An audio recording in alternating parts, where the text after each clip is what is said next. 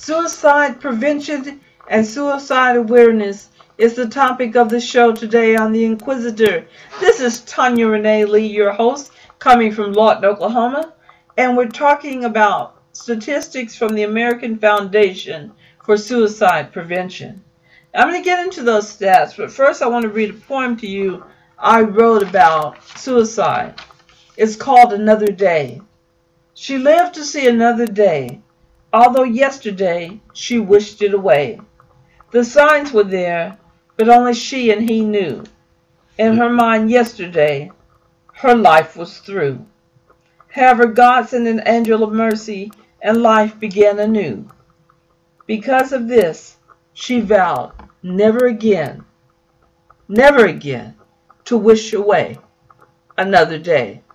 Friends, we have to do that too.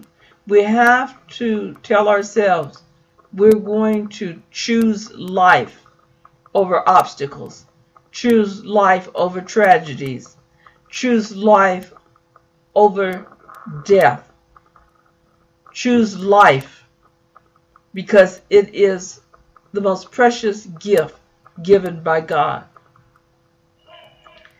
Also, in this land of the free and home of the brave, who would have thought that suicide is the 10th leading cause of death in the United States of America? We must do something to curtail this.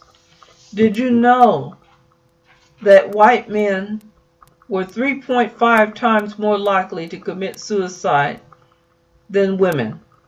Startling statistics, friends. Startling statistics.